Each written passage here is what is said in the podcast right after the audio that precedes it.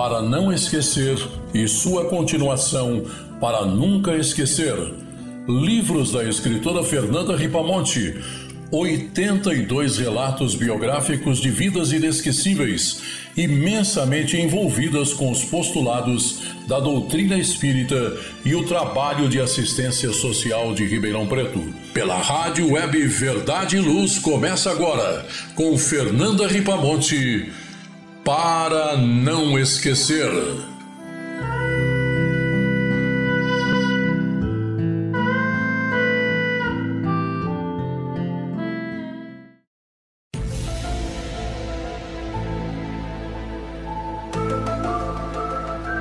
Teodoro José Papa é uma das figuras mais emblemáticas do movimento espírita. Ao lado de companheiros valorosos, escreveu algumas das mais belas páginas do movimento espírita paulista e brasileiro. Idealista por excelência, combativo, é um dos mais tenazes defensores da causa espírita, do movimento de unificação, da união dos espíritas, enfim, dos postulados da doutrina de Allan Kardec. Teodoro José Papa, um companheiro para não esquecer.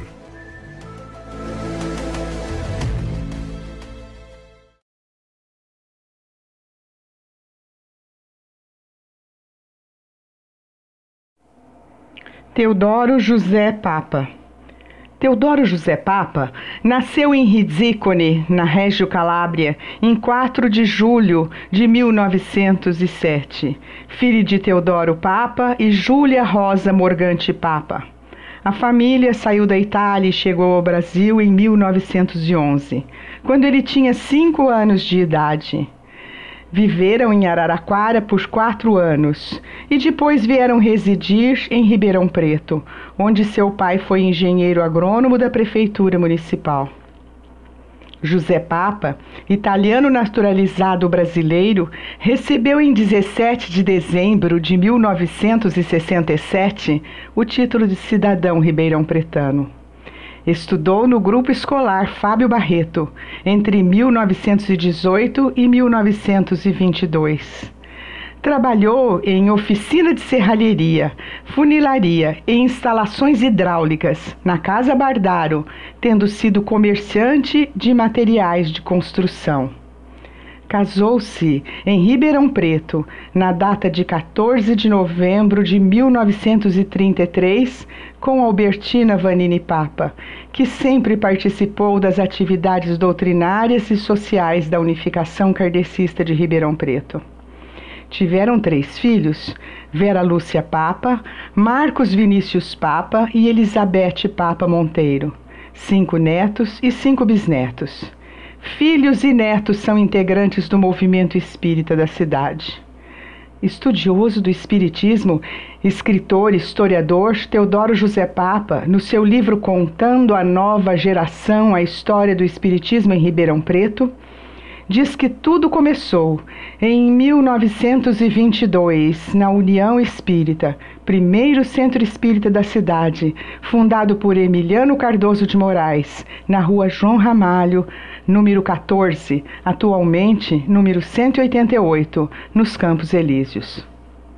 Com a chegada de novos irmãos, dentre eles Yolanda Batista Orsi, o Centro Espírita Eurípides Barçanufo foi constituído em Assembleia Geral no dia 18 de abril de 1926 tendo tomado posse a sua primeira diretoria no dia 1 de maio de 1926, data que passa a ser considerada como de fundação e início das atividades da instituição. O Centro Espírita Eurípides Barçanufo é onde José Papa esteve distribuindo conhecimento, seriedade no trabalho e alegria cristã, que fez dele o líder do Espiritismo em Ribeirão Preto. No ano de 1931, já integrava a diretoria e em 1936 era eleito orador oficial. Em 1937, seria eleito o presidente do Centro Espírita Eurípides Barçanufo. Exerceu a presidência desde 1937, quando o Centro Espírita Eurípides Barçanufo era ainda, em 2004, passando a ser depois Unificação Kardecista de Ribeirão Preto. O Centro Espírita Eurípides Barçanufo foi fundado em 1 de maio de 1926 e o Centro Espírita Apóstolo Paulo, fundado em 1939, instalado na Rua São Paulo, nos Campos Elíseos, na esquina com a Rua Anita Garibaldi, iriam unir-se formando a Unificação Kardecista de Ribeirão Preto, com sede na Rua Mariana Junqueira, no centro de Ribeirão Preto.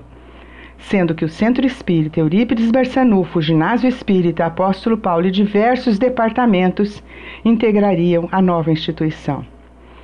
A fusão ocorreu numa assembleia presidida por Jaime Monteiro de Barros, com a quase totalidade dos votos dos associados das duas entidades, a personalidade jurídica figuraria então em registros a partir de 1949.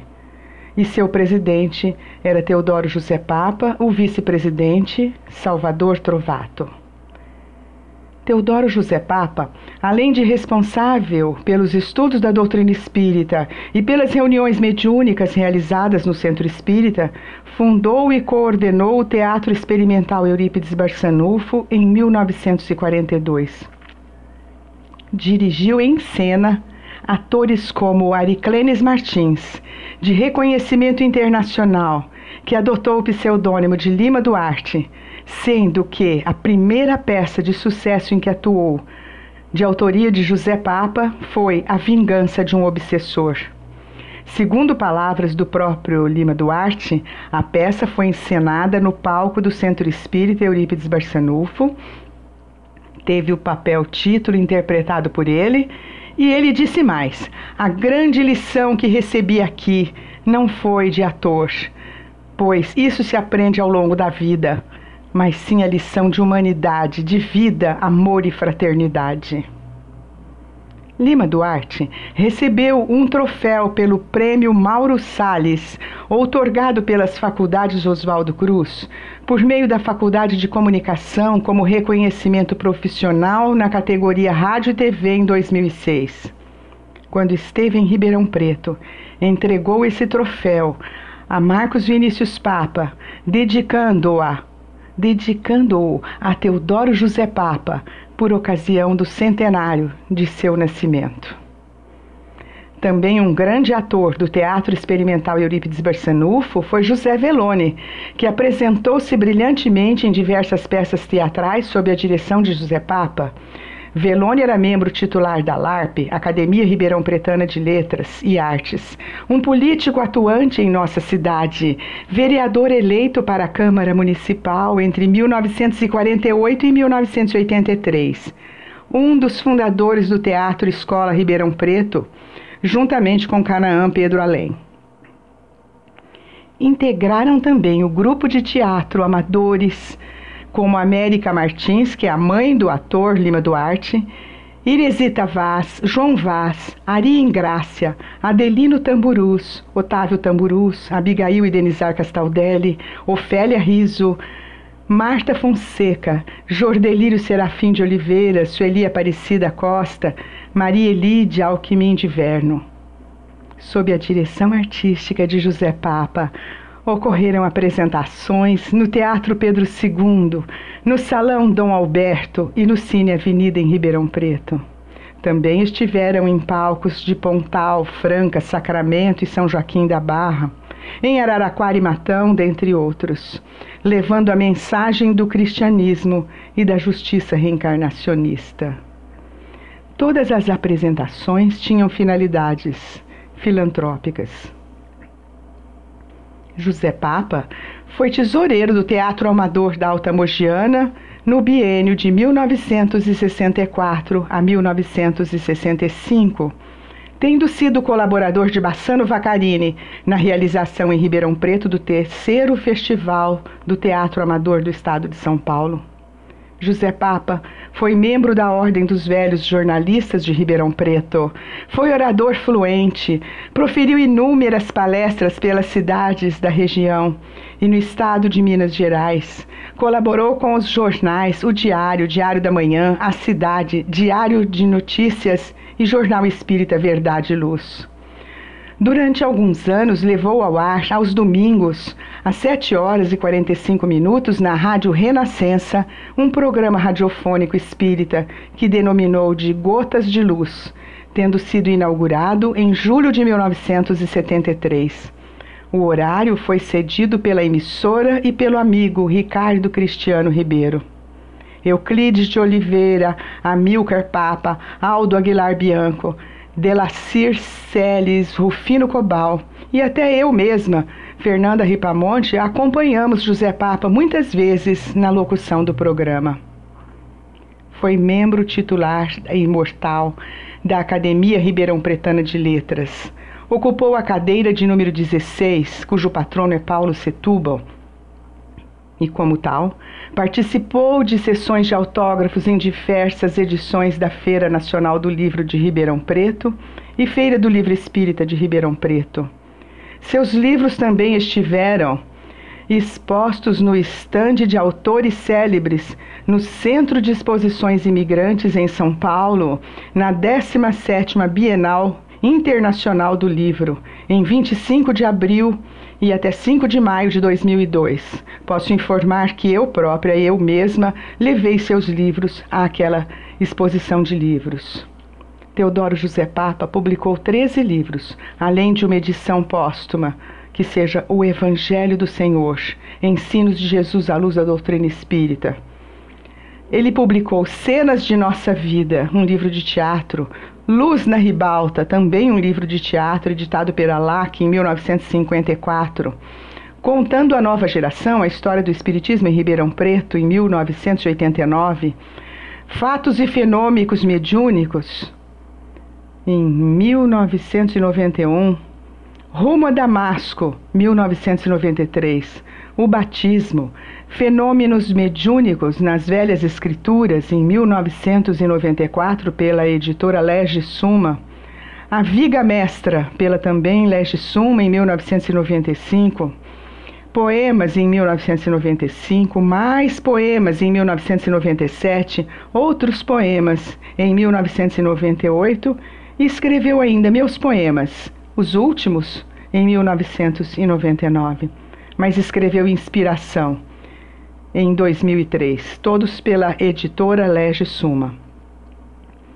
O resultado financeiro da comercialização de seus livros era revertido para o Serviço de Promoção Social do Centro Espírita Eurípides Barçanufo da Unificação Kardecista de Ribeirão Preto. Em 22 de setembro de 1945, os espíritas ribeirão pretanos haviam começado a tarefa de aproximação das oito casas espíritas aqui existentes e se uniram em torno da Confraternização Espírita de Ribeirão Preto, idealizada por Jaime Monteiro de Barros, Teodoro José Papa e Salvador Trovato. Entre 1 de junho e 5 de junho de 1947 estiveram em São Paulo, participando do primeiro Congresso Espírita Estadual, os três idealizadores de Ribeirão Preto, Jaime Monteiro de Barros, Teodoro José Papa e Salvador Trovato. Desse congresso ocorreu a origem da USE em São Paulo, uma entidade fundada em 5 de junho de 1947, criada com a finalidade de unir as instituições espíritas e difundir o espiritismo. E atualmente tem 1.400 associações espíritas localizadas no estado de São Paulo, o que forma a USE.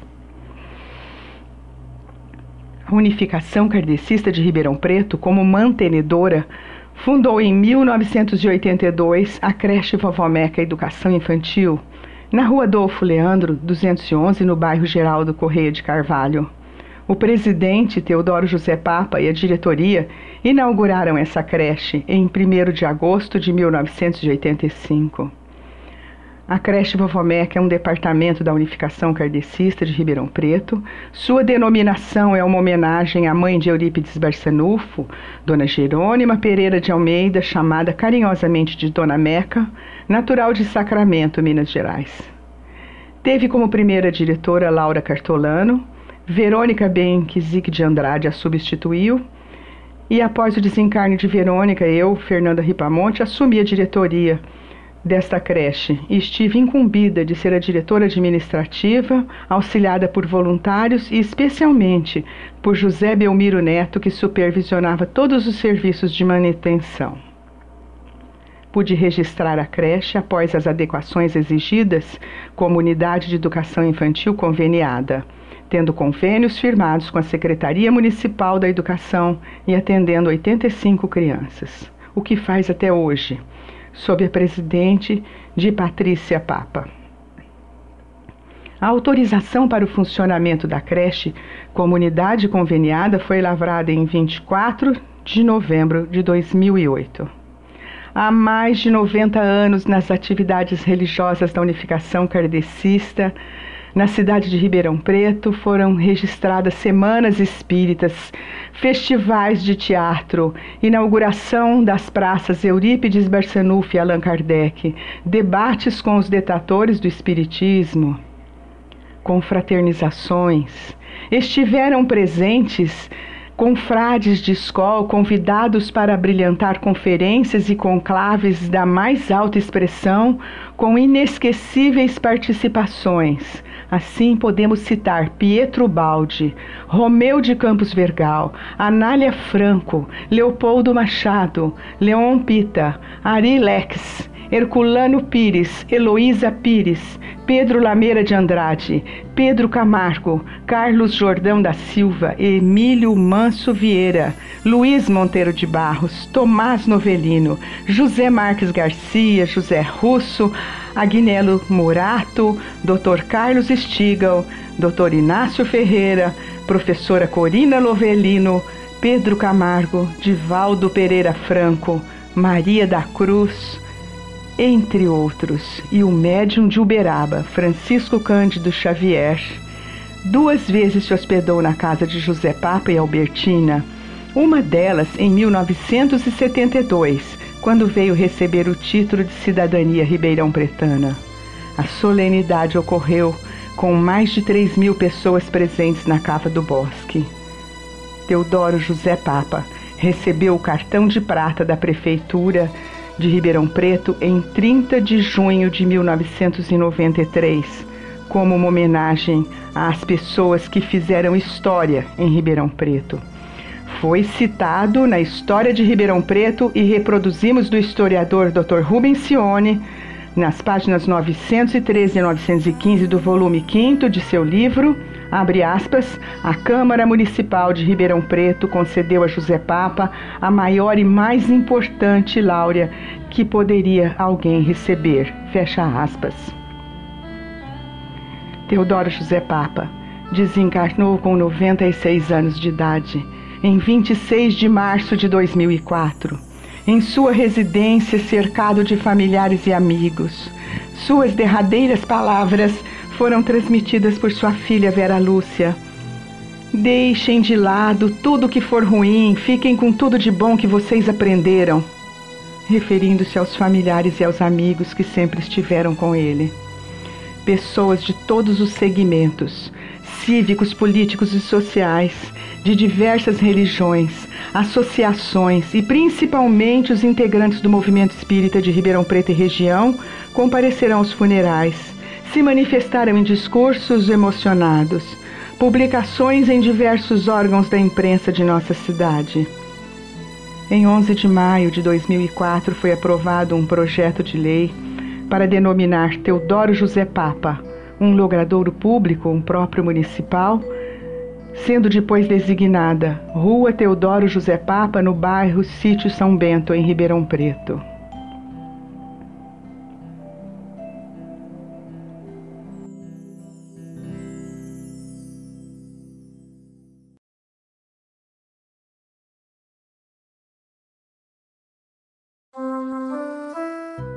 Você ouve pela Rádio Web Verdade e Luz, para não esquecer, com Fernanda Ripamonte. Relatos biográficos de vidas inesquecíveis de fundadores, dirigentes e trabalhadores de casas espíritas de Ribeirão Preto, hoje no Mais Além, seguindo Jesus e Kardec em sua trajetória evolutiva.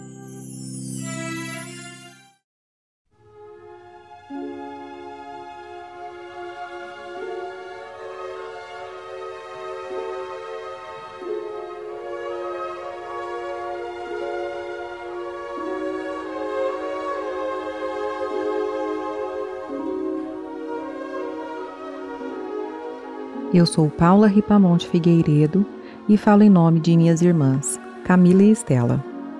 Diva, nossa avó, acompanhou desde a infância sua mãe e avó nas reuniões que eram realizadas na União Espírita, na rua João Ramalho, primeiro centro espírita de Ribeirão Preto. Sua mãe, Maria Teodora, foi uma das fundadoras da Sociedade Espírita Joana d'Arc, no ano de 1935, sendo ambas evangelizadoras de crianças, quando ainda se denominava Catecismo Espírita. Encaminhou os filhos Paulo Roberto, meu tio, e Fernanda, minha mãe, para, aos domingos, receberem os primeiros ensinamentos cristãos da doutrina espírita. Minha mãe, que é autora de livros de relatos biográficos e hoje os apresenta na web rádio Verdade e Luz, também foi evangelizadora no Centro Espírita Eurípides Barçanufo, da Unificação Kardecista, onde fomos alunas. Nossos filhos e sobrinhas também estão nas salas de aulas dos centros espíritas. Seguindo essa tendência evangelizadora, essa vocação pedagógica, Camila Ripamonte, minha irmã, é evangelizadora de crianças no Centro Espírita João Batista, em Jundiaí, onde reside.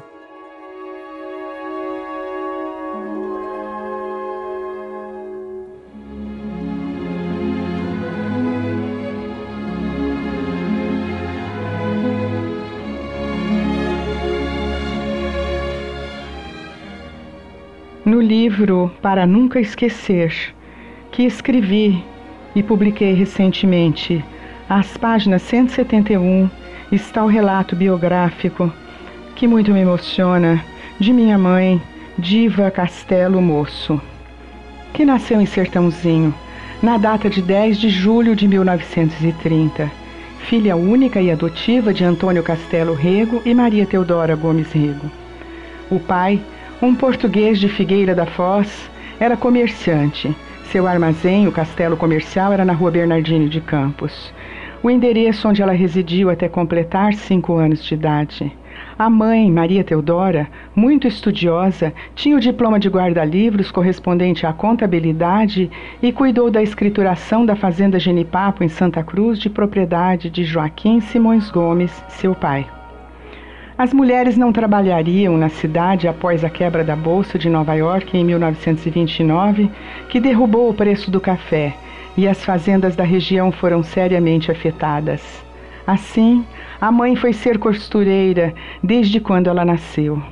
Seus avós maternos, Diva acompanhou com a mãe e a avó nas reuniões que eram realizadas na União Espírita de Ribeirão Preto, na rua João Ramalho, número 14, atualmente a numeração é 188, e foi o primeiro centro espírita registrado na cidade. E sob orientação de Emiliano Cardoso de Moraes, que desde 1907 tomava contato com a doutrina espírita em Uberlândia, sua mãe, foi também, depois, uma das fundadoras da Sociedade Espírita Joana d'Arc no ano de 1935. Fre ambas frequentaram o centro, que hoje está na rua Henrique Dumont, no Jardim Mosteiro, tendo ali convivido com grandes amigos: Maria Marculina, Maria José de Souza, Alice Ricardina, Geraldo Lorival da Silva, Vasco Witzel, dentre tantos outros. Diva estudou no primeiro grupo escolar de Ribeirão Preto e colou grau em contabilidade na instituição universitária Moura Lacerda em dezembro de 1949. Aos 19 anos de idade, ingressou no escritório da Indústria Reunida Francisco Matarazzo, onde conheceu Antônio. Em abril de 1951, desligava-se da empresa. Casou-se aos 21 anos de idade com Antônio da Costa Moço e tiveram os filhos Fernanda e Paulo Roberto. Mesmo em tempos de mudança da família para outras cidades por motivos profissionais do marido, junto com a mãe, que sempre esteve com ela, existia a procura por algum centro espírita e o estudo da doutrina não foi interrompido, sendo ambas evangelizadoras de crianças quando se denominava Catecismo Espírita. Assim foi em São José dos Campos, São Paulo, Araraquara, Ituverava, Jardinópolis, Guará, onde foram residir. Participava das reuniões festivas comemorando o natalício de Eurípides Barçanufo no centro do mesmo nome, na rua Mariana Junqueira, comparecendo às apresentações do Teatro Experimental Eurípides, que Teodoro José Papa dirigia. Foram residir em São Joaquim da Barra e passaram a frequentar o Centro Espírita do Além, na rua Goiás, onde Diva, como evangelizadora, preparou os alunos para apresentarem no palco do centro a teatralização do poema Juízo Final, de Benedito Godoy Paiva, que foi um sucesso.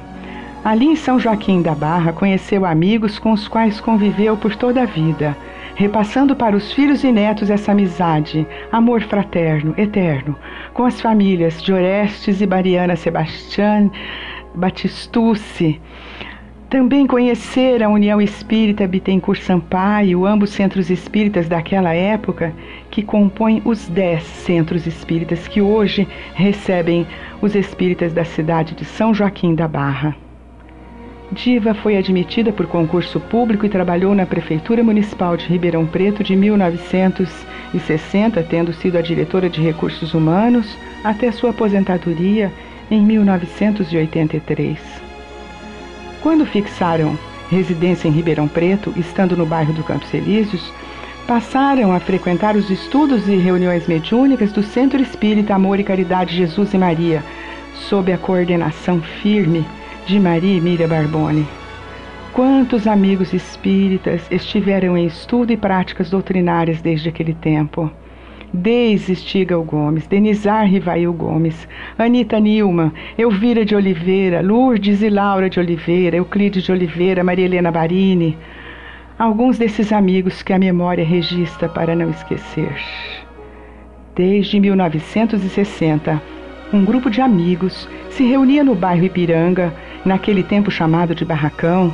Antes disso havia sido campo aberto e mais acima visitavam casas de pessoas necessitadas, sendo a primeira sede do grupo na rua Tapajós, esquina com a rua Rio Formoso, onde, onde, onde hoje se encontra o Lar Espírita Cristão, durante muito tempo dirigido pela querida Estela Melim. O grupo, liderado por João Augusto de Oliveira, onde Diva se incluía, era composto, dentre outros, por Dulce de Oliveira, Homero Zapone, Laura Neuza de Oliveira, Euclides e Maria de Lourdes de Oliveira, Tereza Andreoli, Pedro Rodrigues Vilela, Deise Rivail e Denizar Rivail Gomes, Sebastião Martins de Moura e Dorival Sortino, e eram quase 60 pessoas envolvidas que idealizaram e iriam construir casas de Betânia. Como residiam na mesma rua, frente a frente, as irmãs Elizabeth Boscaia Pasqualin, Edrina Boscaia Artioli, que eram evangelizadoras da Sociedade Espírita Beneficente Irmãos de Boa Vontade, na Rua Major de Carvalho, Diva encaminhou os filhos, Fernanda e Paulo, para, aos domingos, receberem os primeiros ensinamentos cristãos na doutrina espírita. Américo Orlando e Nelson Rospantini, também evangelizadores de crianças, ministraram aulas inesquecíveis. Diva Castelo Moço desencarnou no dia 10 de julho de 1984, na data de comemoração dos seus 54 anos, uma data só, inúmeras lembranças. Minha mãe, amor para sempre. No abraço do reencontro, lhe direi que nossa passagem nesta vida foi para nunca esquecer.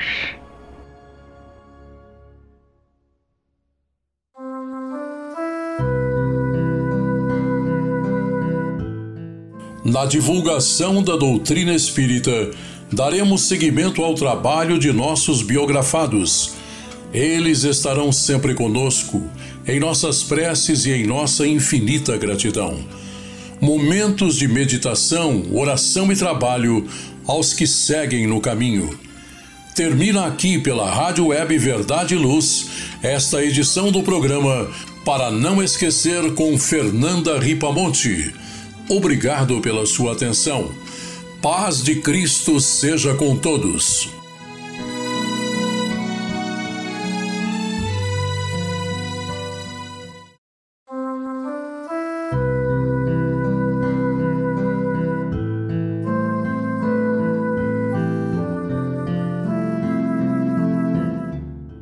Para não esquecer e sua continuação para nunca esquecer. Livros da escritora Fernanda Ripamonte. 82 relatos biográficos de vidas inesquecíveis, imensamente envolvidas com os postulados da doutrina espírita e o trabalho de assistência social de Ribeirão Preto. Pela Rádio Web Verdade e Luz começa agora com Fernanda Ripamonte para não esquecer.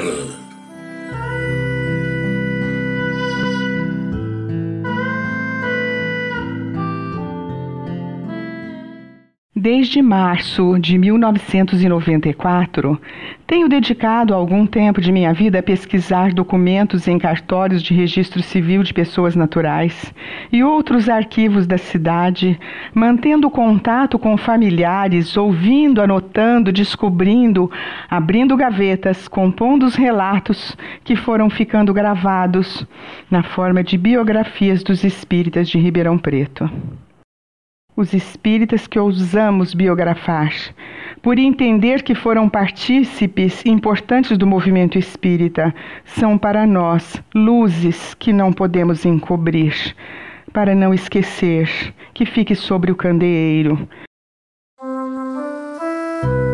Estamos apresentando nesta edição as personagens do mês de junho, jornalista Jair Grelê Filho e doutor Augusto Militão Pacheco sendo que este último, não sendo de Ribeirão Preto, foi um dos inspiradores do atendimento homeopático que sempre teve em nossa cidade muitos seguidores desde os idos de 1940, como na unificação kardecista com Dr. Jaime Monteiro de Barros, Dona Albertina Vanini Papa e Dirceu Antônio Orsi, entre outros. Farmácias homeopáticas e trabalhos de atendimento fitoterápico sempre foram realizados em nossa cidade gratuitamente, atendendo milhares de pessoas com responsabilidade e fraternidade. A homeopatia é uma especialidade médica e foi reconhecida pelo Conselho Federal de Medicina em 1980. A restauração do equilíbrio é a finalidade da homeopatia, que significa promover a autorregulação do organismo. Nosso país é o segundo no mundo em número de médicos homeopatas, exatamente porque aqui ela é uma especialidade médica reconhecida pelo Conselho Federal de Medicina e pela Associação Médica Brasileira, que orientam e fiscalizam seu exercício, ensino e pesquisa. É uma terapia criada há mais de 200 anos por um médico alemão, Samuel Hahnemann, e hoje a homeopatia está integrada na política nacional de práticas integrativas e medicinas complementares para o Sistema Único de Saúde, o SUS, e seus medicamentos podem ser encontrados em inúmeras farmácias do estado.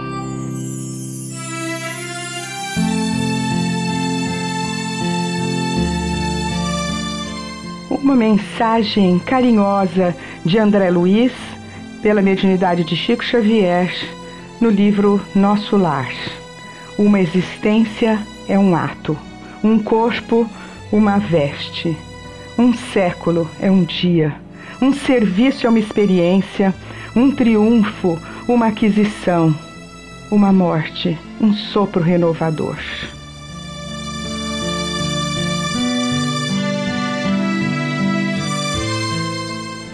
Jair Grelê Filho nasceu em Ribeirão Preto, filho de Jair Grelê e Judite Branquinho Grelê, na data de 28 de junho de 1949. Residiu durante sua infância e adolescência na Avenida da Saudade e depois na Rua Visconde do Rio Branco, tempos em que seu pai era funcionário da Prefeitura Municipal de Ribeirão Preto. Foram seus irmãos Newton Grelê e Vanderlei Grelê. Jair Grelê Filho foi jornalista radialista. Casou-se em 7 de outubro de 1989 com Conceição Aparecida Pulga Grelê, filha de Luiz Pulga Filho e Helena Chapina Pulga. Tiveram um filho, Renan Pulga Grelê. Residiram na rua Itapura e mudaram-se depois para a rua Eloy Petean. Foi uma ligação antiga seu contato com a doutrina espírita A partir do momento que, em que começou a frequentar a Associação Espírita Bezerra de Menezes, fundada pelo seu avô, Manuel Pedro Branquinho, avô materno, entre os anos de 1935 a 1940 aproximadamente. Tal associação era localizada na Avenida da Saudade, na esquina com a Rua João Clape, no bairro dos Campos Elíseos, onde ocorria o atendimento a pessoas com doenças mentais e outros em tratamento de obsessão. Informavam pessoas que frequentavam, nossos avós espíritas, nos informavam que doentes eram recebidos nas maiores crises e eram libertos pela fé e poder fraternal do Senhor Branquinho e dos espíritos que ele cuidava e ele recebia naquela casa abençoada. Jair conheceu e tornou-se adepto do Espiritismo. Jair Grelê Filho frequentou vários centros espíritas. Joana Dark, que atualmente está em sede própria na rua Henrique Dumont, no Jardim Mosteiro. Amor e Caridade Jesus e Maria, no bairro dos Campos Elíseos, na rua Tamandaré. Associação de Cultos de Costura, Meimei, na rua Guarujá, no Jardim Paulista. Era leitor da literatura espírita e, além das obras básicas, tinha em sua casa os livros da mediunidade de Chico Xavier e de Valdo Pereira Franco. Durante o período em que trabalhou no jornal A Cidade, divulgou a doutrina espírita, cuidou de páginas com mensagens e notícias do movimento espírita da época. Posteriormente, aceitou o convite de ser o jornalista responsável do jornal Verdade e Luz, órgão de divulgação do movimento espírita de Ribeirão Preto e região, editado pelo Departamento de Comunicações da USE Ribeirão Preto, União das Sociedades Espíritas Intermunicipal de Ribeirão Preto. Na reunião do Conselho, na sede da Sociedade Beneficente Milton Matos, na data de 15 de fevereiro de 1986, sob sua rubrica, permaneceu como jornalista responsável até seu falecimento em abril de 2017. E esse era lançado o jornal Verdade e Luz em 28 de fevereiro de 2016, comemorando 30 anos do jornal, em uma reunião festiva no Centro Espírita Batuíra, muitos companheiros gravaram depoimentos sobre as publicações e Jair Grelê Filho participou, deixando-nos sua mensagem. Em 30 de abril de 2017, após seu falecimento, Gilberto Silva, que atuou na gravação, apresentou no programa Visão Espírita aquela gravação como homenagem a Jair Grelê. Em data inesquecível, o presidente da USE Ribeirão Preto, Abel Santos, entregou o primeiro exemplar do jornal Verdade e Luz ao senhor Eugênio Pascoal, integrante do Conselho da Unime, denominação da, daquele tempo da USE Ribeirão Preto. Era o número um número 1 um do jornal Verdade e Luz, no primeiro dia do mês de fevereiro de 1986. Atualmente, Ednir da Silva Malvestio é a jornalista responsável pelo jornal. Jair Grelê desencarnou em 25 de abril de 2017, em Ribeirão Preto.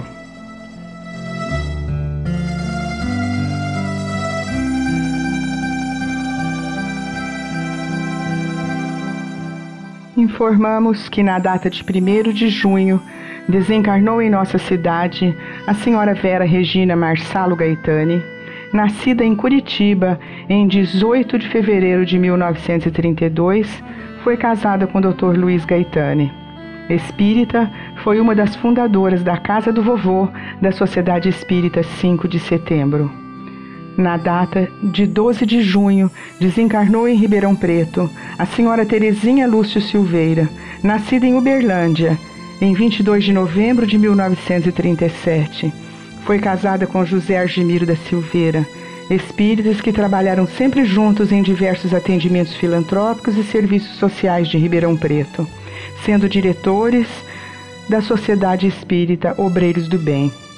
Registramos o carinho aos familiares e a homenagem do programa para não esquecer, sabedores que somos de que cumpridoras de sua missão retornaram à pátria espiritual, merecedoras de muito carinho, muito acolhimento e amparo. Você ouve pela Rádio Web Verdade e Luz para não esquecer com Fernanda Ripamonte. Relatos biográficos de vidas inesquecíveis de fundadores, dirigentes e trabalhadores de casas espíritas de Ribeirão Preto, hoje no Mais Além, seguindo Jesus e Kardec em sua trajetória evolutiva.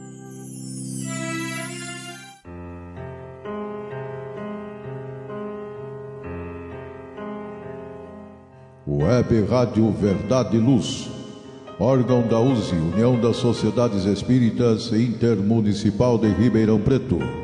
Web Rádio Verdade e Luz, a doutrina espírita ao alcance de todos.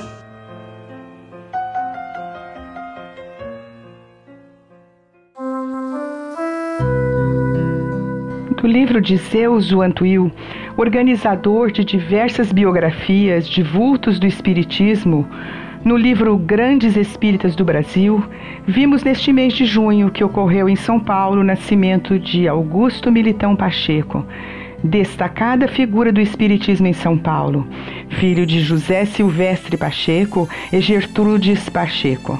Nasceu em 13 de junho de 1866. Formou-se em medicina no Rio de Janeiro.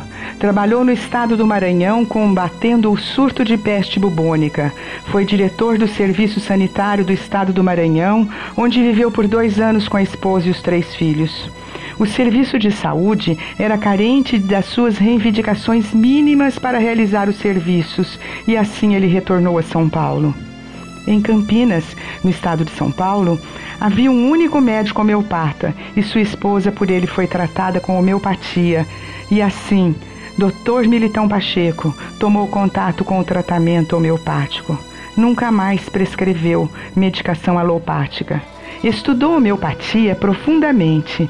Em 1896, foi nomeado para ser o inspetor sanitário do estado de São Paulo. Exerceu a medicina por mais de 50 anos na capital paulista. Foi fundador e diretor da União Espírita Santo Agostinho, um dos fundadores e presidente da Associação Espírita São Pedro e São Paulo, que atendia um dispensário pessoas necessitadas. Foi diretor da Associação Beneficente Instrutiva, fundada por Anália Franco, em tempos em que o Dr. Canuto de Abreu também esteve no corpo diretivo da entidade.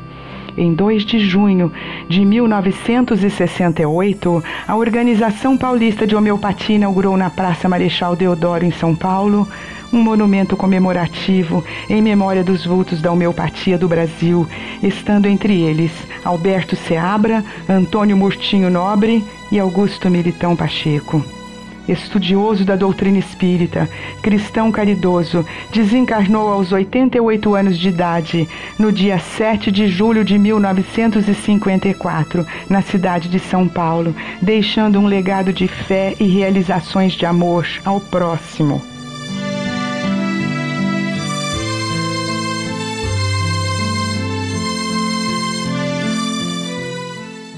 De Maria Dolores pela psicografia de Francisco Cândido Xavier, prece da aceitação. Se eu pudesse, Jesus, queria estar contigo, para ser a esperança realizada de quem vai pelo mundo, estrada a estrada, entre necessidade e o desabrigo. Desejava seguir-te humildemente, sem méritos embora, para erguer-me em consolo de quem chora, trazendo o coração enfermo e descontente. Queria acompanhar-te nos recintos onde a dor leciona e aperfeiçoa, e manejando a frase eterna e boa, afirmar que a vida é grande e bela. Se pudesse, Jesus, conversaria com todas as crianças para dizer que não te cansas de criar alegria. E seria feliz em converter-me em modesto recado, dizendo Jesus a todos os velhinhos que não estão sozinhos, porque segues conosco, lado a lado. E se dispusesse de recursos, queria ser a vela pequenina acesa no clarão do sol que levas, de modo a iluminar os que jazem nas trevas, fugindo sem razão da bondade divina. Entretanto, Senhor, sei das deficiências que carrego e venho a Ti como estou. Por isso mesmo peço, não me deixes a sós por onde vou. E se não posso, Jesus, ser bondade, socorro, paz e luz, toma meu coração e, perdoando a minha imperfeição, esquece tudo que o meu sonho almeja e ensina-me, Senhor, com o teu imenso amor, o que queres que eu seja.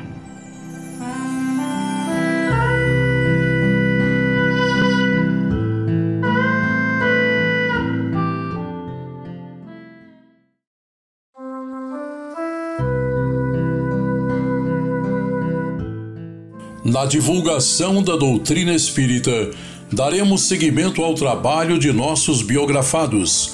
Eles estarão sempre conosco, em nossas preces e em nossa infinita gratidão. Momentos de meditação, oração e trabalho aos que seguem no caminho. Termina aqui pela Rádio Web Verdade e Luz esta edição do programa Para Não Esquecer com Fernanda Ripamonte. Obrigado pela sua atenção. Paz de Cristo seja com todos.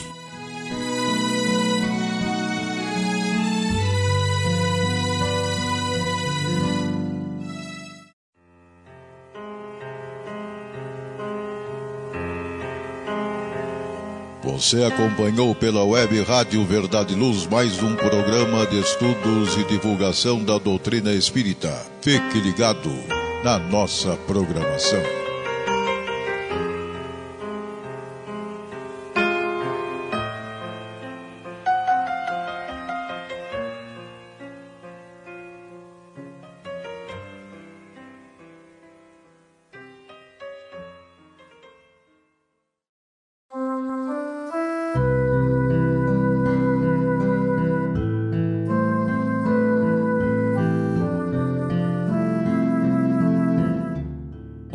Esquecer e sua continuação para nunca esquecer.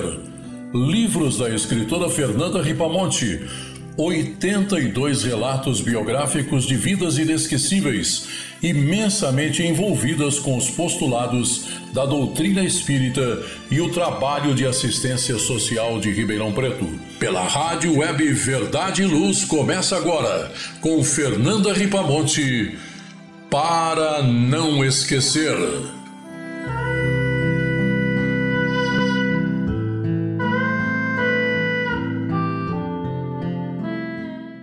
Desde março de 1994, tenho dedicado algum tempo de minha vida a pesquisar documentos em cartórios de registro civil de pessoas naturais e outros arquivos da cidade, mantendo contato com familiares, ouvindo, anotando, descobrindo, abrindo gavetas, compondo os relatos que foram ficando gravados na forma de biografias dos espíritas de Ribeirão Preto os espíritas que ousamos biografar, por entender que foram partícipes importantes do movimento espírita, são para nós luzes que não podemos encobrir, para não esquecer que fique sobre o candeeiro.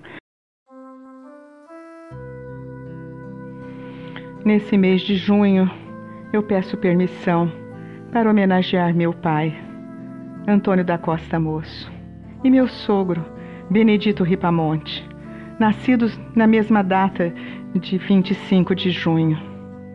E eu escrevi um poema no meu livro de poemas Laços.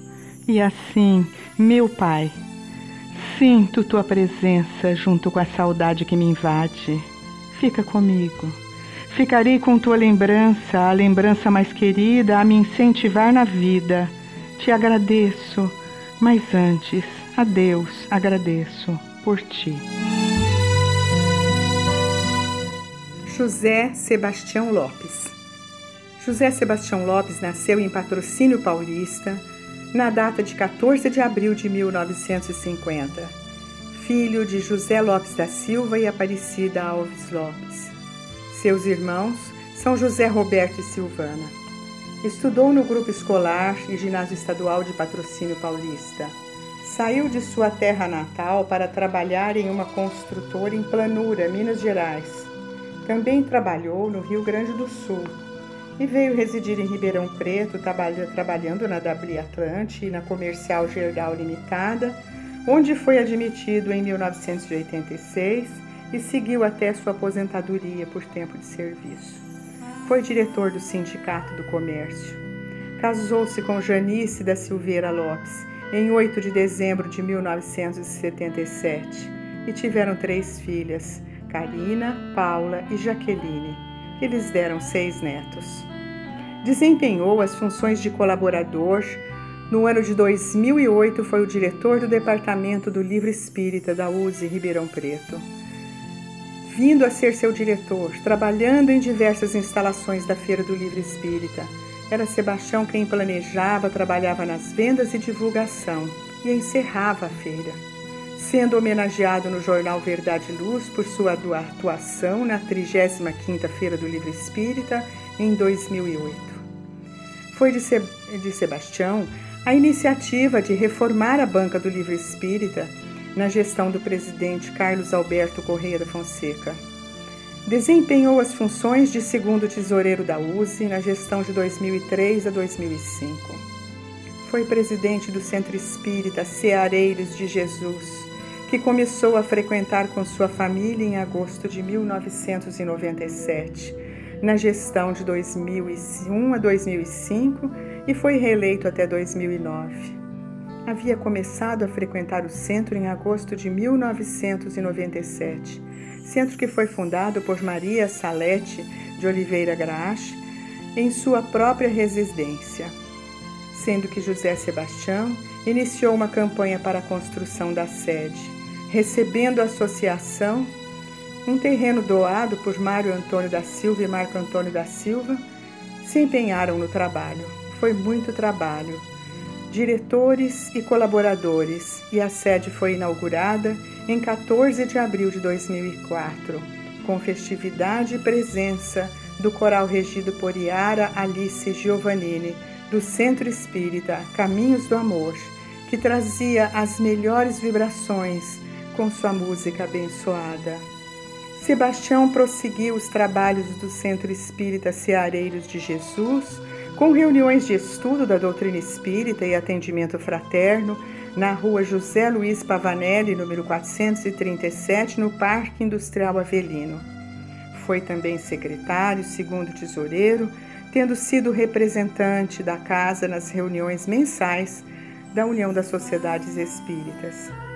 José Sebastião frequentava também, em dias de estudo, o Centro Espírita Caminhos do Amor, onde conviveu com grandes amigos dentre eles Ramatiz Alain de Oliveira e Matias Grava da Conceição, que estiveram com ele e seus familiares até o seu desencarne. Tratou durante muito tempo de um problema de saúde, uma doença renal e, mesmo assim, não abandonava o trabalho desenvolvido na doutrina espírita. Sebastião era solicitado pelos médicos que o assistiam para oferecer suas palavras de carinho e esperança aos pacientes que iniciavam os tratamentos necessários, mas dolorosos, que ele bem conhecia. José Sebastião Lopes, uma pessoa simples, íntegro, dedicado à família, desencarnou em 26 de junho de 2015 no Hospital do Campus Universitário do Hospital das Clínicas. Contava com 65 anos de idade recebeu homenagens e as orações foram de grande conforto para os seus familiares.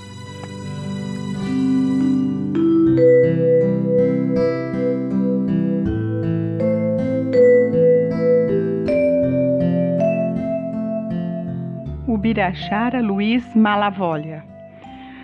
Ubirajara nasceu na cidade de São Paulo, na Rua dos Italianos, no Bom Retiro, na data de 21 de junho de 1922. O que muito nos comove é ter entrevistado Terezinha, sua esposa, que tudo falou sobre a sua vida. Ele era filho de Ida de Jura e Mário Luiz Malavolha, ambos falecidos, e tinha uma única irmã, Ruth. Estudou no Colégio Dom Bosco, no Colégio Santo Antônio de Limeira. Formou-se em contabilidade e pela Escola Técnica de Comércio de São Paulo. Casou-se com Maria Terezinha Mei Malavoglia, com quem teve dois filhos, Vinícius, casado com Edna, e Paulo César, casado com Ângela, os pais de Rodrigo e Guilherme, os dois netos de Ubirajara e Terezinha. Foi funcionário do INSS, antigo IAPC, Instituto de Previdência Social dos Comerciários. Era fiscal previdenciário e aposentou-se no ano de 1981. Tornou-se espírita aos 17 anos de idade.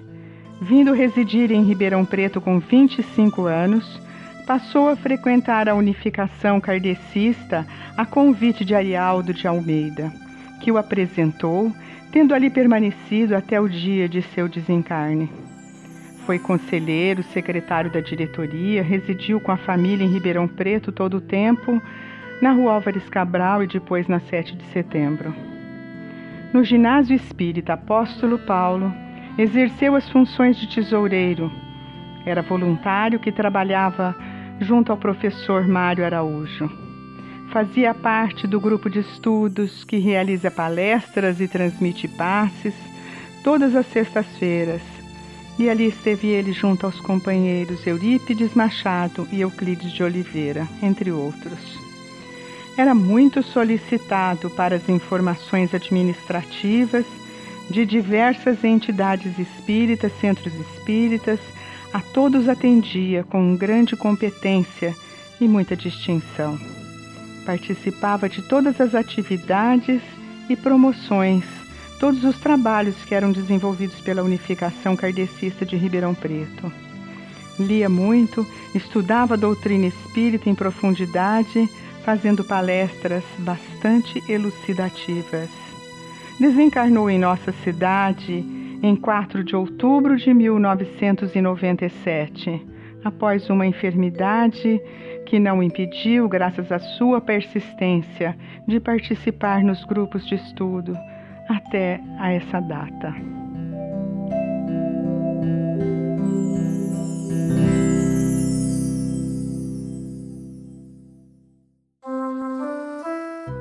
Você ouve pela Rádio Web Verdade e Luz, para não esquecer, com Fernanda Ripamonte.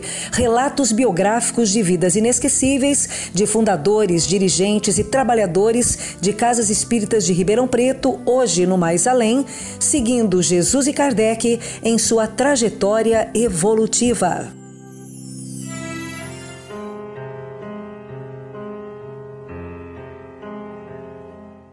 Web Rádio Verdade e Luz, órgão da USE, União das Sociedades Espíritas Intermunicipal de Ribeirão Preto. Web Rádio Verdade e Luz, a doutrina espírita ao alcance de todos.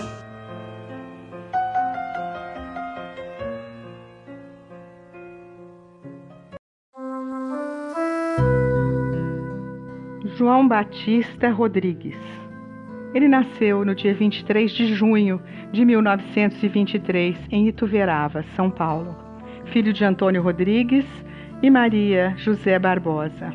Casou-se em Ituverava no dia 3 de junho de 1944 com Ondina Rodrigues e tiveram os filhos José Roberto Rodrigues, Antônio Rodrigues da Silva, Sônia Rodrigues e Paulo Roberto Rodrigues, três netos e cinco bisnetos.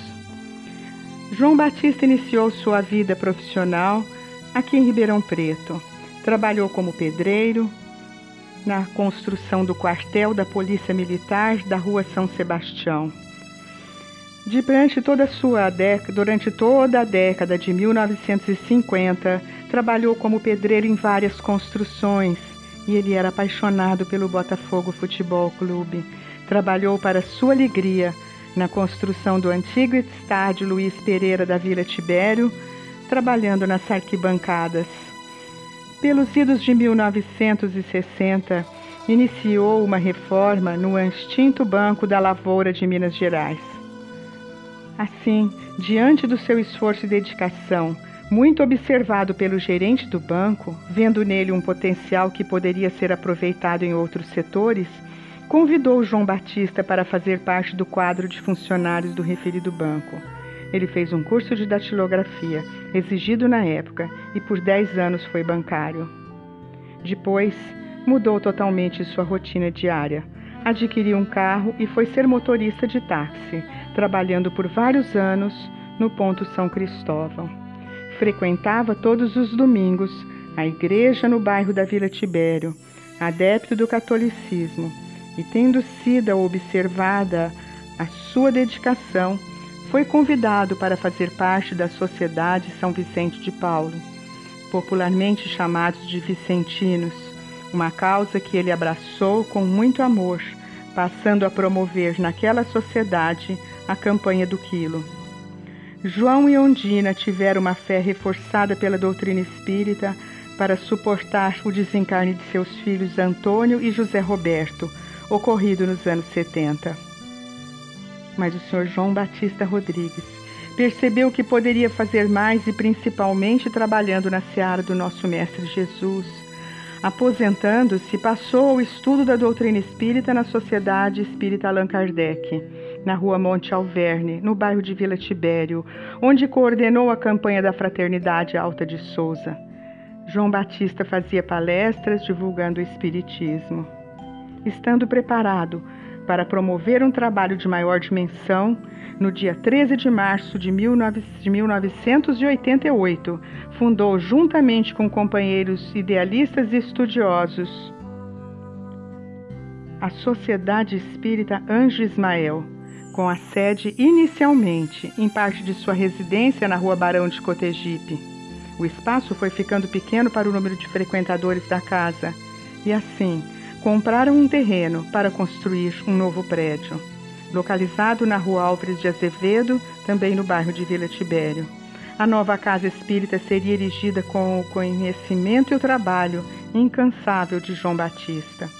Foi batendo de porta em porta de empresas, serralherias, materiais de construção, comércio em geral, contando com a ajuda de profissionais na área da engenharia civil, escritório de advocacia para regularizar a área do terreno. Em suas medidas e confrontações, ele construiu o prédio que hoje abriga a Sociedade Espírita Anjo Ismael.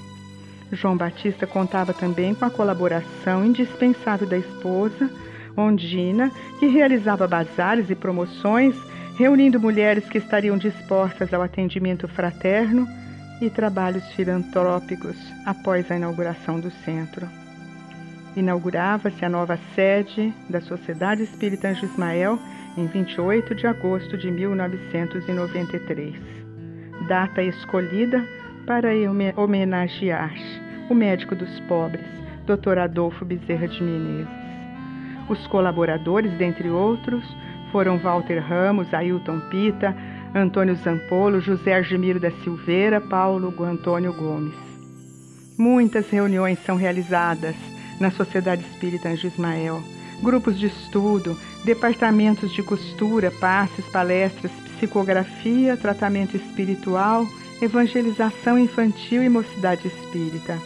Na campanha da Fraternidade Alta de Souza, o trabalho prosseguiu, como em todos os centros espíritas que adotam essa humilde forma de arrecadação de gêneros alimentícios e mensagem do Evangelho divulgadas, tendo os companheiros Paulo Vicente Catarim, Eduardo Rodrigues, Carlos Alberto Lorenzato, Márcia Rodrigues, Luiz Henrique Nogueira, Alessandra Regina do Prado, Jorge Rita de Cássia, Maria do Carmo e Nilza Maria como os caravaneiros. João Batista desencarnou aos 92 anos de idade, no dia 11 de julho de 2014. Muitas homenagens, merecidas homenagens, e o seu filho, Paulo Roberto, é atualmente o presidente da Sociedade Espírita Anjo Ismael.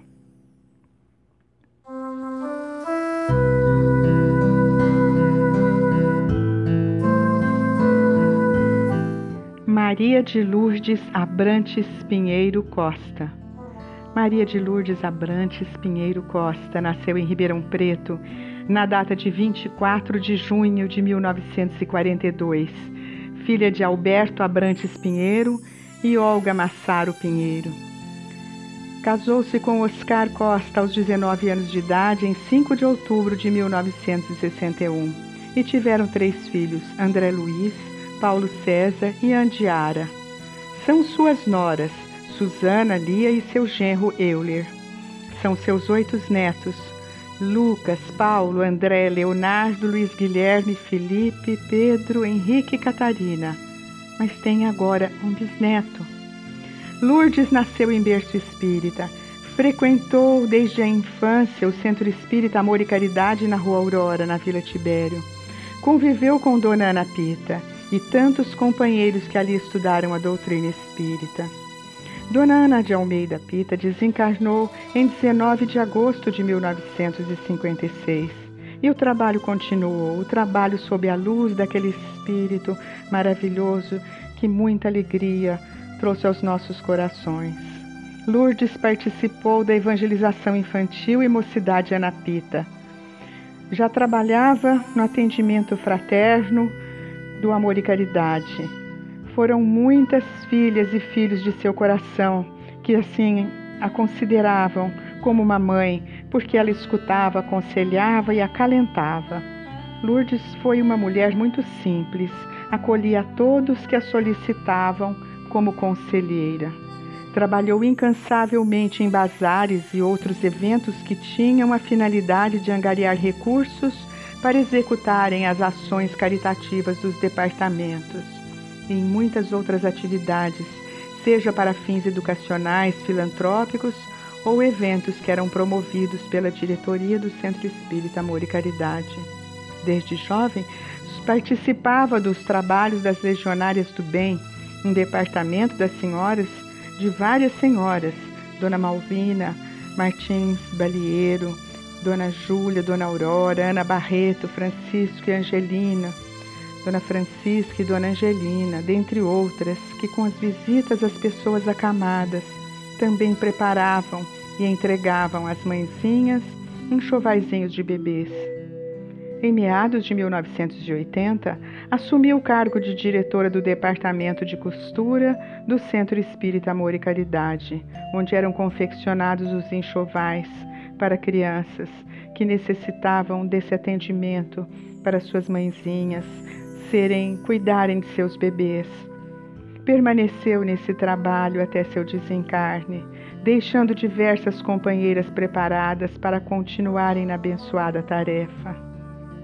Esse trabalho continua cumprindo seu propósito, semanalmente, no Centro Espírita Amor e Caridade. Wanda Simões Martins Pinheiro e João Carlos Abrantes Pinheiro foram com outros companheiros fundadores da entidade espiritual Maria de Nazaré, mantenedora da creche Maria de Nazaré, situada na rua Romano Coró, no Parque Industrial Tanquinho. Maria de Lourdes, sua irmã, irmã de João Carlos, e seu esposo Oscar Costa estavam ali no trabalho idealizado desde o início. Eram distribuídos alimentos, sopa, vestuário para a comunidade daquela região estando no programa a evangelização de crianças e jovens, além das palestras para frequentadores do centro. Vendo a necessidade de atendimento a idosos, um lar já vinha sendo idealizado desde 1984, foi oficialmente fundado em 1988. Eram também os fundadores Wanda e João Carlos, irmão de Maria de Lourdes, a cunhada, e Oscar, o esposo de Maria de Lourdes surgiria o Lar do Vovô Albano, instituição de longa permanência para idosos que encontra-se em funcionamento atualmente em sua sede própria na rua Luiz Carlos Vitorazzi, no bairro Planalto Verde. Sua sede anterior, também em prédio próprio, era na rua Romano Coró, no Parque Industrial Tranquinho, em frente à creche. Hoje lá somente se encontra o trabalho da creche Maria de Nazaré, um trabalho abençoado para as crianças daquela região. Maria de Lourdes Abrantes Pinheiro foi o apoio do seu esposo que dedicava suas horas de trabalho ao Centro Espírita Amor e Caridade, onde seus filhos sempre estiveram e foram evangelizados. Oscar foi o primeiro secretário da USE Ribeirão Preto, intermunicipal de Ribeirão Preto, em 1990 e anos seguintes. Sempre foi colaborador com a programação desenvolvida no movimento espírita, trabalho que prossegue executando atualmente. Eram confraternizações regionais, reuniões de departamentos, feiras do livro espírita, envolvendo muita dedicação, com a participação de familiares e Maria de Lourdes presente compartilhando tarefas. Lourdes agia silenciosamente. Sua fala era serena e nos levava à reflexão. Não havia problemas que se mostrassem insolúveis para ela. Incluo-me entre aquelas pessoas que se tranquilizavam ao ouvi-la. Na família não existem palavras que a definam como esposa e mãe. Provavelmente, um ser que se colocou em prática das lições de Jesus. Amar com todas as suas forças a todos que estivessem ao seu lado. Segundo os seus familiares, fica uma eterna gratidão por terem tido a honra de conviver com ela. Desencarnou em 26 de outubro de 2017. Certamente cumpriu sua missão. E para todos nós é para nunca esquecer. Amigos, todos que homenageamos com a nossa voz gravando seus relatos biográficos nesse mês de junho são amigos amigos desde sempre, na segurança que oferecem, no ombro amigo, no aconselhamento correto, nas mãos sempre estendidas para apoiar quando precisar, e em todos os momentos, com gratidão e afeto, sem o que não se pode caminhar.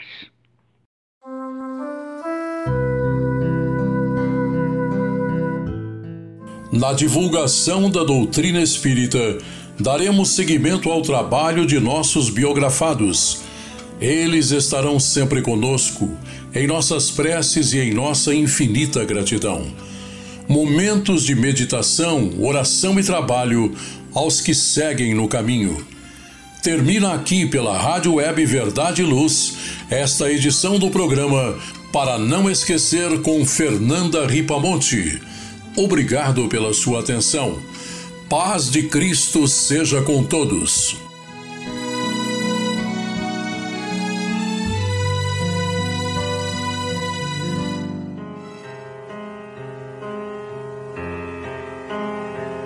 Você acompanhou pela web Rádio Verdade Luz mais um programa de estudos e divulgação da doutrina espírita. Fique ligado na nossa programação.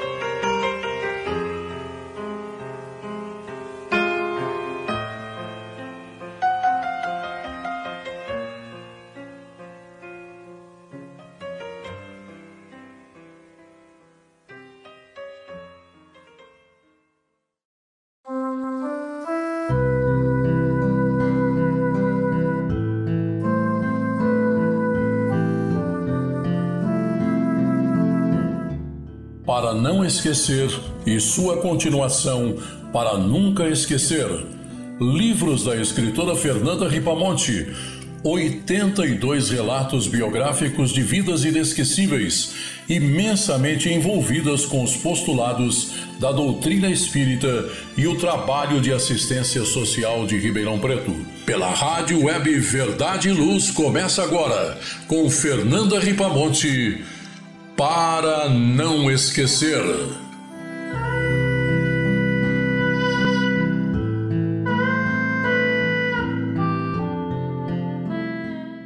Desde março de 1994, tenho dedicado algum tempo de minha vida a pesquisar documentos em cartórios de registro civil de pessoas naturais e outros arquivos da cidade, mantendo contato com familiares, ouvindo, anotando, descobrindo, abrindo gavetas, compondo os relatos que foram ficando gravados na forma de biografias dos espíritas de Ribeirão Preto modestos relatos, diante do trabalho desenvolvido pelos biografados, mas uma forma de transferir o que tenho conhecido e buscado conhecer, para que sejam modelos, exemplos que podem ser seguidos. os espíritas que ousamos biografar, por entender que foram partícipes importantes do movimento espírita, são para nós luzes que não podemos encobrir, para não esquecer que fique sobre o candeeiro. Dirceu Antônio Orsi Dirceu Antônio Orsi nasceu em 7 de junho de 1927 em Ribeirão Preto, filho de Holanda Batista Orsi e Mário Floriano Orsi. Todos na família eram espíritas, frequentando o Centro Espírita Eurípides Barçanufo, daquela que é hoje a Unificação Kardecista de Ribeirão Preto. Pais e irmãos, José Marcos, Maria Helena e Hilda, com seu marido Montobelo Casilo, sempre estiveram nos trabalhos assistenciais do Centro Espírita. Yolanda Batista Orsi, sua mãe, estava entre os pioneiros do centro, que foi constituído em Assembleia Geral no dia 18 de abril de 1926, tendo tomado posse a sua primeira diretoria no dia 1 de maio de 1926. Bacharelou-se em Ciências Farmacêuticas pela Universidade de São Paulo, a USP de Ribeirão Preto, Especializou-se no ramo da homeopatia, trabalhando com alunos da escola de ensino do campus da Faculdade de Odontologia e Farmácia, onde executava suas funções de supervisão de estágio e atendimento como farmacêutico por muitos anos. José Marcos, o irmão que era dentista, juntamente com o Dr. Humberto Maturano, atendia pessoas necessitadas num consultório que foi instalado por Dr. Jaime Monteiro de Barros.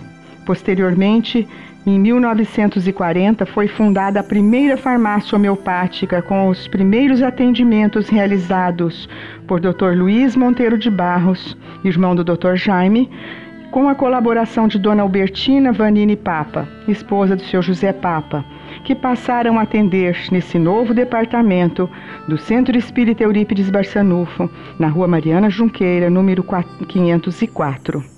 A esse trabalho, Dirceu Antônio Orsi, já farmacêutico, deu sequência e o realizou por 50 anos consecutivos. A população recebia a medicação homeopática que ele manipulava e distribuía gratuitamente. Por tantos anos de extremo carinho e dedicação, ele ficou conhecido como o doutor das gotinhas Ninguém que precisasse de atendimento e um remédio saiu de sua farmácia sem receber gratuitamente, com muita atenção, o tratamento. Dirceu casou-se com Darcy Vera Calura Orsi em 17 de maio de 1958 e tiveram quatro filhos: Mário, Vera, Nela e Ana Maria. A doutrina espírita sempre esteve na formação de seus filhos e alguns seguem esse caminho. Nelinha foi evangelizadora do departamento Sara Brandão da Unificação Kardecista. Farmacêutico, por muitos anos, Dirceu trabalhou na farmácia Santa Catarina, na Avenida Saudade, de propriedade do também farmacêutico Mituo Coroishi, que estudou na Faculdade de Odontologia entre 1948 e 1952. Ribeirão Preto contou com a fundação da Faculdade de Odontologia e Farmácia em 1924, primeira instituição de ensino superior de nossa cidade.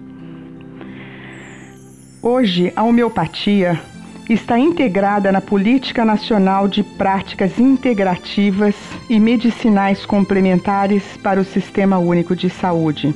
E seus medicamentos podem ser encontrados em inúmeras farmácias do Estado. A homeopatia é especialidade médica que foi reconhecida pelo Conselho Federal de Medicina em 1980. A restauração do equilíbrio é a finalidade da homeopatia, que significa promover a autorregulação do organismo.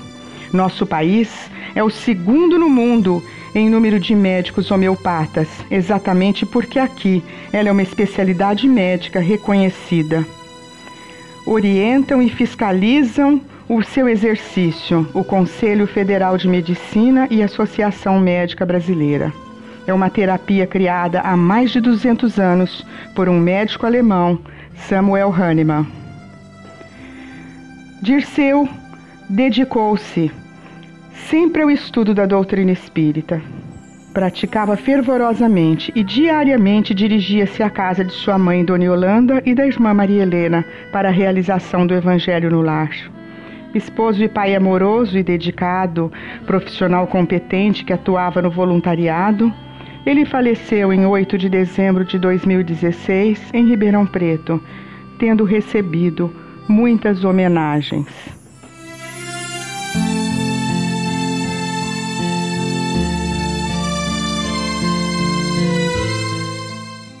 Maria Marcolina.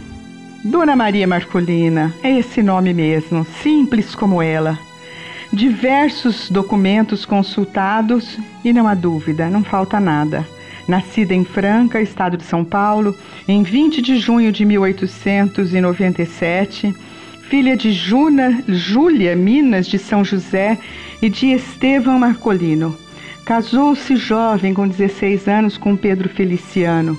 Foi mãe de uma menina que desencarnou aos dois anos de idade e nunca mais teve filhos. Maria Marcolina veio residir em Ribeirão Preto e sobreviveu trabalhando como lavadeira, passadeira de roupas, atendendo famílias que se tornaram suas amigas. Como ela sofria fortes dores de cabeça que a perturbavam muito, e não havendo tratamento que aliviasse, procurou o médium espírita que aplicava passes, o senhor Tertuliano, que atendia em sua casa, na Travessa Irene, nos Campos Elíseos e fui conhecer a doutrina espírita. Na União Municipal Espírita, onde trabalhavam o senhor Emiliano Cardoso de Moraes e a dona Isabel Soares de Moraes, que atendiam doentes e estudavam o espiritismo. Daí para a fundação do Centro Espírita Joana d'Arc foi um passo. E reunidos os idealizadores, dentre os quais Maria Marcolina, em homenagem à grande heroína da França, constituía-se mais um grupo de espíritas para o estudo e a prática do Espiritismo em 3 de março de 1935. O centro iniciou suas atividades na Rua Álvares Cabral, transferiu-se depois para a Rua Saldanha Marinho e Amador Bueno, sempre com muitos frequentadores, e Maria Marculina assumia a diretoria do grupo Legionárias do Bem, que era assistência social da época os trabalhos mediúnicos nos quais ela também trabalhava, ela era vidente. As reuniões de estudo, muitos companheiros a seu convite faziam palestras acerca do Evangelho e de mais obras da codificação. E dentre eles, lembrado até hoje por todos, é o exemplo do seu Vicente Mendes Mondim Filho. Depois, em sede própria, na rua Henrique Dumont, onde está até hoje, Construída com a grande participação de colaboradores e diretores, teve o Centro Joana Dark sua presença constante até o seu desencarne. Ela foi trabalhadora da casa, zeladora, cuidando com muito carinho de todos os serviços da casa espírita, com atuantes diretorias que foram assumindo os trabalhos no decorrer dos anos. A entusiasma e sempre estudante da doutrina, como ela se autodenominava, traduzia estudo em trabalho, entendimento em alegria e sorria aquele sorriso de muito amor para nos acolher e acerenar. Entendia de tudo e a todos ouvia, aconselhava e transmitia a lição que a doutrina espírita encerra em todos os seus ensinos. Maria Marculina desencarnou no dia 7 de agosto de 1984 aos 87 anos de idade. Era viúva. Foi atendida por muitas vezes pelo Dr. Marcos Vinícius Papa, que sua mãe pedia que atendesse. Ele que atestou o atestado de óbito. Ao sepultamento compareceu com toda a comunidade espírita Fizeram uso da palavra diversos companheiros, dentre eles Dona Albertina Vanini Papa, que ressaltou sua presença em Ribeirão Preto, que muito nos inspirava, um exemplo a ser seguido por toda a vida. O trabalho era de Maria Marculina.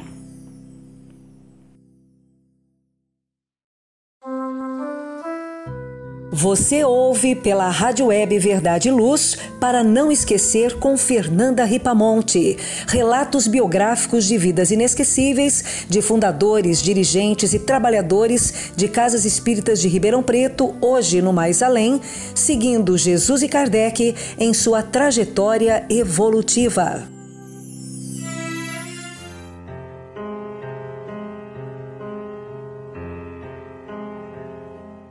Web Rádio Verdade e Luz, órgão da USE, União das Sociedades Espíritas Intermunicipal de Ribeirão Preto. Web Rádio Verdade e Luz, a doutrina espírita ao alcance de todos.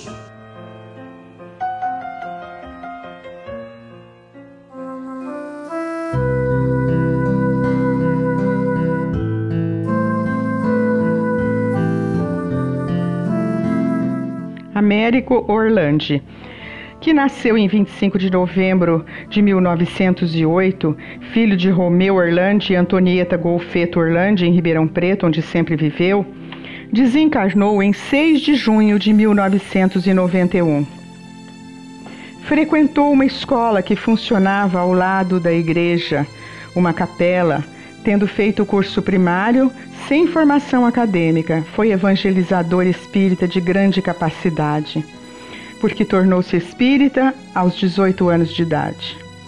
Certa feita, ficou noivo e não se casou, porque a noiva rompeu o noivado, estando o casamento já com a data marcada. Então ele disse que permaneceria solteiro e que todas as moças serão suas namoradinhas. No momento, extremamente respeitoso e sério, tratava todas como suas irmãs foi nosso professor de evangelização, junto com Elizabeth, Amélia Boscaia Pasqualim e Dona Drina Artioli. Foram aulas inesquecíveis e por ambos éramos tratados como filhos. Dedicando sempre muito amor à sua família, cuidou da sua mãe todo o tempo de sua enfermidade, com paciência e serenidade. Relatam suas sobrinhas que viveu com a família até o momento de seu falecimento. Cuidou da irmã portadora de deficiência leve e permaneceu também na companhia dele. Sempre morou na Avenida Saudade, número 102, desde criança, vizinhos de Sebastião Martins de Moura e de Dona Brasilina. Também residiam ali, próximos à sua casa, Dona Olinda de Oliveira e suas filhas, Laura, Lourdes, Darcy e Dalva todos nossos grandes amigos, constituindo um verdadeiro grupo de espíritas onde funcionou a livraria Nosso Lar. Quando desencarnou, morava na rua Anita Garibaldi e estava ali há dois anos somente.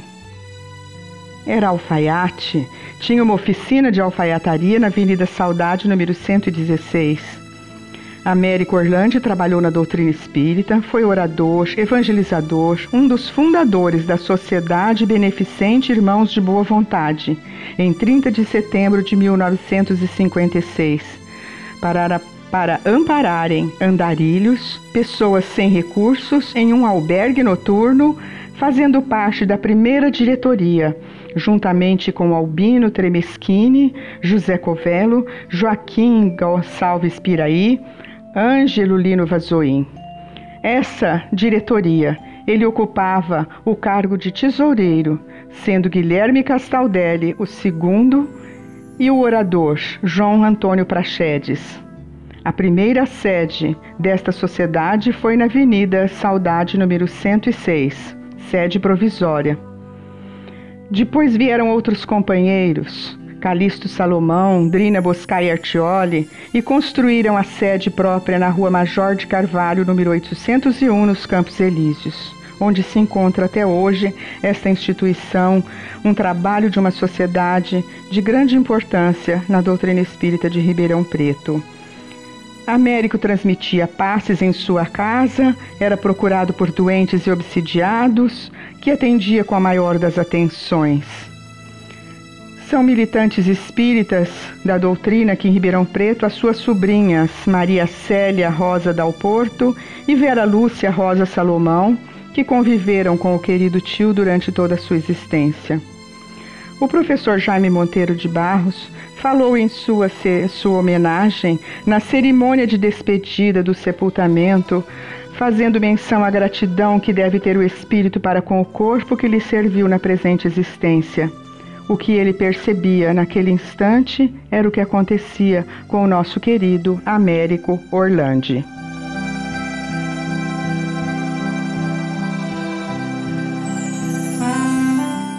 Ana de Almeida Pita. Ana de Almeida Pita nasceu em Portugal, na aldeia de Barqueiros, Vila Real, no dia 18 de junho de 1888, filha de Carlos de Almeida e Maria da Glória Monteiro. Trazida pela família aos quatro anos de idade, viveu toda a sua vida no Brasil. Primeiramente na cidade de Barrinha, depois em Tambaú, onde se casou em 1904 com José Maria Pita e finalmente se fixando em Ribeirão Preto. Teve muitos filhos. A doença aproximou-a do médium Luiz Curador, que vivia no bairro da República, próximo da rua Guatapará. E ocorrendo sua cura, Dona Ana viu mais do que o tratamento do corpo físico.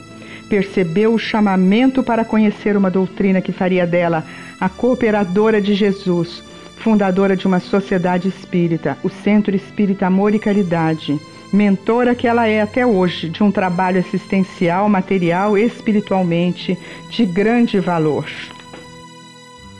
Por volta de 1935, frequentou as reuniões do Centro Espírita Eurípides Barçanufo e, não tendo sido alfabetizada, obteve conhecimentos evangélicos e doutrinários pela sensibilidade de seu coração e atenção na leitura e comentários de terceiros. Trazia gravado no espírito muito lúcido as vivas lembranças do cristianismo que deveria agora, com maiores dificuldades, vivenciar e legar aos que conviveram consigo. Foi uma das pioneiras da divulgação da doutrina espírita em nossa região, junto aos Cremonês, Abrantes, Pita, Querino, Aquino, Paula, Colucci, Prates, João Mariano, Augusto Teixeira e outros tantos, fundou o Centro Espírita Amor e Caridade, para o qual Dona Ana Pita doou o terreno da Rua Aurora. E até hoje, a orientação e o estudo do Espiritismo a serviço de promoção social dos necessitados, no atendimento fraterno e cristão estão os frutos de sua doação. A origem do centro foi com um grupo chamado Legionárias do Bem, hoje um dos departamentos do centro. Teve o domínio que tem os espíritos íntegros e de superior moral sobre os obsessores e obsidiados. Nos momentos de desequilíbrio e sofrimento, pessoas amarradas e com dificuldades controladas por várias outras eram trazidas até ela, que, dando ordens de que as livrassem, acalmava-as, recolhia-as em seus braços, serenando com seu amor e fortalecendo com sua fé o que parecia ser incontrolável. O espírito de doação não conhecia limites. O esposo, abnegado e compreensivo, possuía um só paletó, que usava em solenidades e mensalmente o vestia quando ia à cidade para receber o pagamento. Certa feita, ele procura essa roupa e não encontra. E pergunta a dona Ana, e ela informa que, tendo sido solicitado um agasalho, um pobre andarilho recebeu das mãos dela o paletó e justificou: Você ainda tem o sobretudo. Era um guarda-pó que ele usava para viajar em estradas de terra. Ele entendeu, aceitou. Ela era assim mesmo. Um sorriso que acariciava, um olhar de bondade e de alegria. Corria o ano de 1954 e o prefeito Alfredo Condeixa Filho, querendo homenagear a comunidade espírita no bairro de Vila Tibério, ao inaugurar o asfaltamento da Rua Aurora e da Via do Café, convida Dona Ana Pita para cortar a fita inaugural. A partir dali, eram os novos rumos da cidade, no caminho do Museu do Café, da Escola Agrícola em Monte Alegre. E ouviu-se dela, naquele instante, em voz forte e alta: Deus abençoe a Rua Aurora com muito esforço e sacrifício, não ficou apenas como observadora dos fenômenos mediúnicos que viu no início do século, transformou como pôde lágrimas em sorrisos, sofrimento em aprendizado, no aproveitamento da lição para o progresso espiritual, na vida dedicada à prática do bem. Dona Ana Pita desencarnou no dia 29 de agosto de 1956. Contava então com 68 anos de idade e o prefeito Costabile Romano compareceu às homenagens e solicitou ao senhor Teodoro José Papa que falasse aos presentes em seu nome, o que foi feito. E em nome também dos espíritas da cidade de Ribeirão Preto, a oração seria proferida com palavras que tentavam exprimir a saudade e o grande amor que lhe devotavam os que a conheceram e que até hoje produzem brilhos nos olhares dos que conviveram com ela e por todos nós quando falamos dela.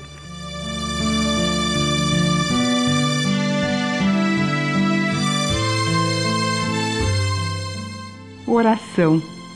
Nós podemos, orando pela paz, amar os semelhantes, os diferentes, os que estão próximos, os que estão distantes, mesmo em outros continentes, na luz ou na sombra, que tenham ou não fé, desabrigados, aprisionados, refugiados, esperançosos e lamuriosos, sem rumo, feridos, acamados.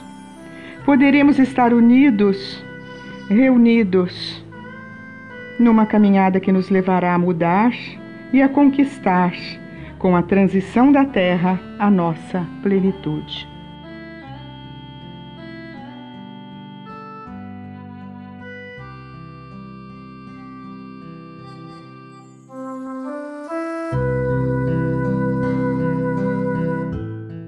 Na divulgação da doutrina espírita, daremos seguimento ao trabalho de nossos biografados.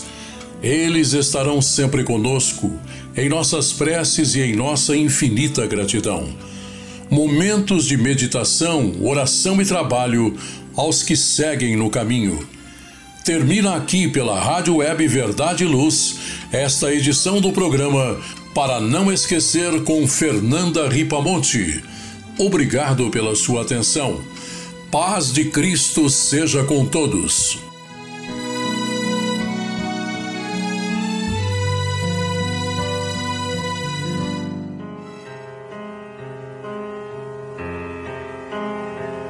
Você acompanhou pela web Rádio Verdade Luz mais um programa de estudos e divulgação da doutrina espírita. Fique ligado na nossa programação.